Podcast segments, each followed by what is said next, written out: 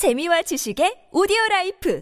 팟빵 안녕하세요. 군사돋보기입니다. 키이우 주변에서 우크라이나군이 퇴각한 이후 드러난 러시아군의 끔찍한 전쟁 범죄가 부차 지역에서 대거 드러나 국제사회 큰 비난이 러시아로 쏟아지고 있습니다. 그런데 해상에서도 우크라이나도 아닌 나토 국가 루마니아가 본의 아니게 우크라이나 때문에 피해를 보는 일이 생겨나고 있는데요. 우크라이나가 뿌린 기뢰가 조류에 따라 루마니아 해안으로 흘러들어가며 피해를 주고 있기 때문입니다. 어서 빨리 기뢰를 제거하는 소해함이 이 지역에서 기뢰를 제거해야 할 상황인데 어찌된 일인지 터키가 이를 반대하며 막고 있습니다. 한편 러시아의 함대 또한 이제는 우크라이나군의 넵튠 순항 미사일 토치카 유 전술 탄도 미사일의 공격이 흑해 함대 상륙함과 전투함들에게 쏟아지며 피해를 입히고 있어 조급한 상황입니다.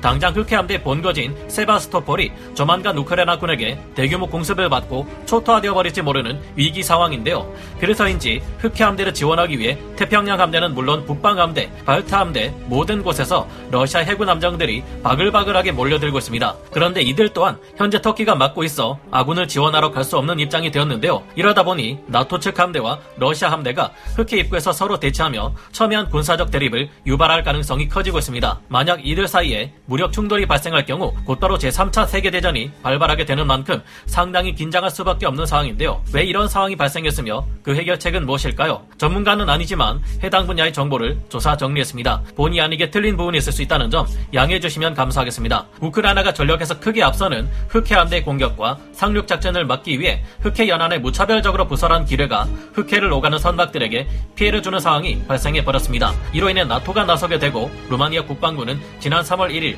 이탈리아 해군 소해함 전력을 흑해로 파견해 유실 기뢰 대응 작전을 수행할 것이라 밝혔는데요. 루마니아 국방부는 최근 나토와의 조율을 통해 나토 소해함의 흑해 전개 및 루마니아 군과의 공조 계획을 발표했습니다. 이번 조치는 지난 3월 24일 나토 특별 정상회의에서 의결된 나토 동부 지역 안전보장 조치 강화 이행을 위한 것이라고 밝혔는데요. 이번 소해 작전은 소함 12척으로 나토 최대 소해 전력을 보유 중인 이탈리아가 나서기로 했습니다. 이탈리아는 만재 배수량 630톤급의 가에타급 소해함을 파견할 계획을 수립하고 터키 정부와 관련 논의에 착수했는데요. 하지만 터키는 우크라이나 2월 28일 이후 몽트뢰 협약에 의거해서 흑해 입구에 있는 보스포루스 해협과 다르다넬스 해협에 군함 통행이 불가능하도록 전면 금지 조치를 내린 상황입니다. 그래서 나토는 물론 러시아 해군의 태평양 함대에서 차출된 전투함들은 물론 발트 함대, 북방 함대에서 온 바글바글한 군함들이 지중해 집결해 있으며 이들 또한 흑해에 진입하지 못하고 있는 상황인데요. 나토는 유실된 기뢰의 심각성을 이야기하며 선박들의 안전 문제를 제기해 터키에게 해협을 열어달라고 압박하고 있지만 터키 정부에서 이를 들어주지 않고 있어 문제입니다. 개전 이후 터키는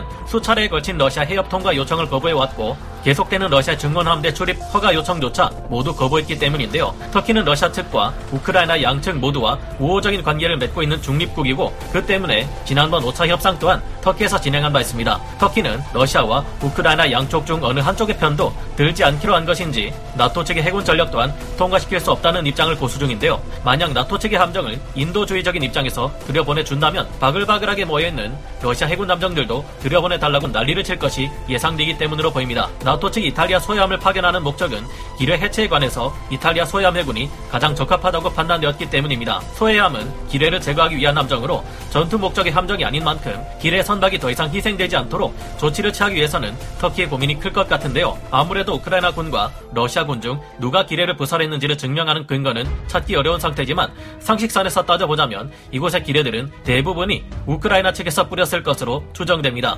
우크라이나는 러시아 함대 공격으로부터 해상을 방어해야 하는 입장이 있는 만큼 기뢰를 뿌려 러시아 흑해 함대 위협을 막아야 하고 반면 러시아는 공격자 입장이기 때문에 해군 전력이 극히 미약한 우크라이나 해군의 위협에 대비해 기뢰를 뿌려야 할 이유가 전혀 없기 때문입니다. 기뢰가 오데사 지역에서 밑으로 즉 루마니아 인근 해협 쪽으로 유실되어 이 사태가 발생한 것입니다.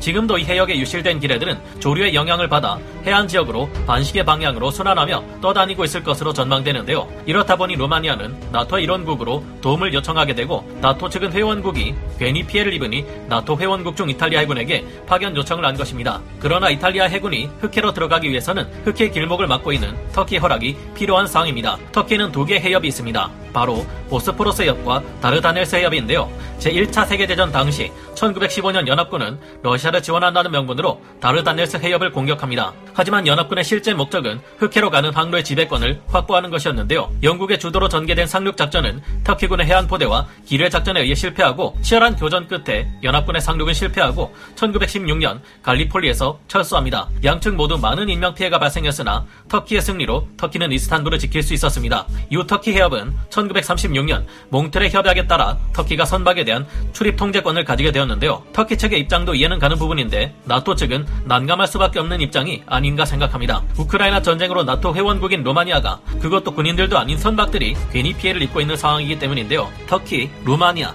나토 측의 새 입장 다 이해는 되는 부분이지만 지금 흑해로 가기 위한 길목에 본의 아니게 나토군의 해군 전함과 러시아 함대가 대치하는 구조를 보이고 있는데요. 안 그래도 적대적인 관계에 있는 국가들인 만큼 이곳에서 계속 대치하다 가 마치 우리나라 연평해전과 같은 상황이 벌어질 가능성도 없다고 단정할 수는 없지 않을까 합니다.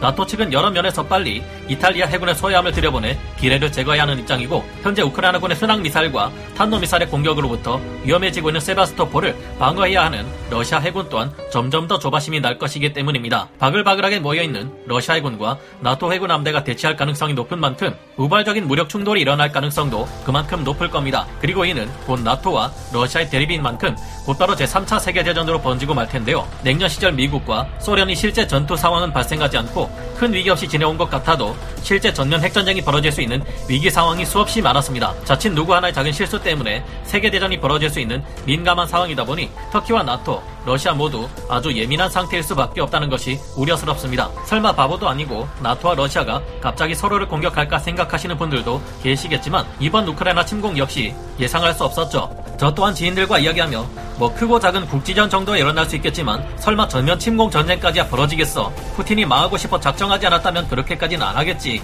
라고 했지만 누구도 예상치 못했던 전면 침공 전쟁은 실제로 벌어졌고 21세기에 보게 될 것이라 상상할 수 없었던 끔찍한 상황이 지금도 우크라이나 내에서 끊임없이 벌어지고 있습니다. 만약 이 같은 상황에서 어느 한쪽이 경고를 위해 작은 규모의 공격을 해도 상대방이 그것을 부풀려 상대 측에서 먼저 우리를 공격하려고 했다는 억지 주장을 만들 수 있지 않나 생각합니다. 만약 나토 대 러시아의 전쟁이 벌어져 서방 측에 어마어마한 군사적 압박을 받을 경우 지금도 우크라이나 하나를 상대하기 위한 전력마저 부족한 러시아로서는 결국 핵무기나 생화학무기에 손을 댈지도 모르겠습니다. 러시아는 주변의 나토 국가뿐만 아니라 서방의 다른 동맹국에도 핵무기를 날리게 될 텐데 이미 러시아는 우리 대한민국을 비우호적인 국가로 낙인 찍은 상황입니다. 이렇게 되면 우리나라 또한 러시아의 위협으로부터 예외가 될 수 없는 상황을 맞게 되겠죠. 이런 일이 없게 하기 위해서는 지금 같은 대치 구조가 해소되어야 할 텐데 터키가 로마니아 측의 상황을 고려해 기뢰 문제만 같이 해결하도록 하고 나토의 해군 전력을 다시 빠져나가게 하는 것이 어떨까 하고 생각해 봅니다. 다만 러시아가 이를 강렬히 비판 할 것이고 이 행동 하나만으로 터키가 우크라이나의 편을 드는 것으로 간주해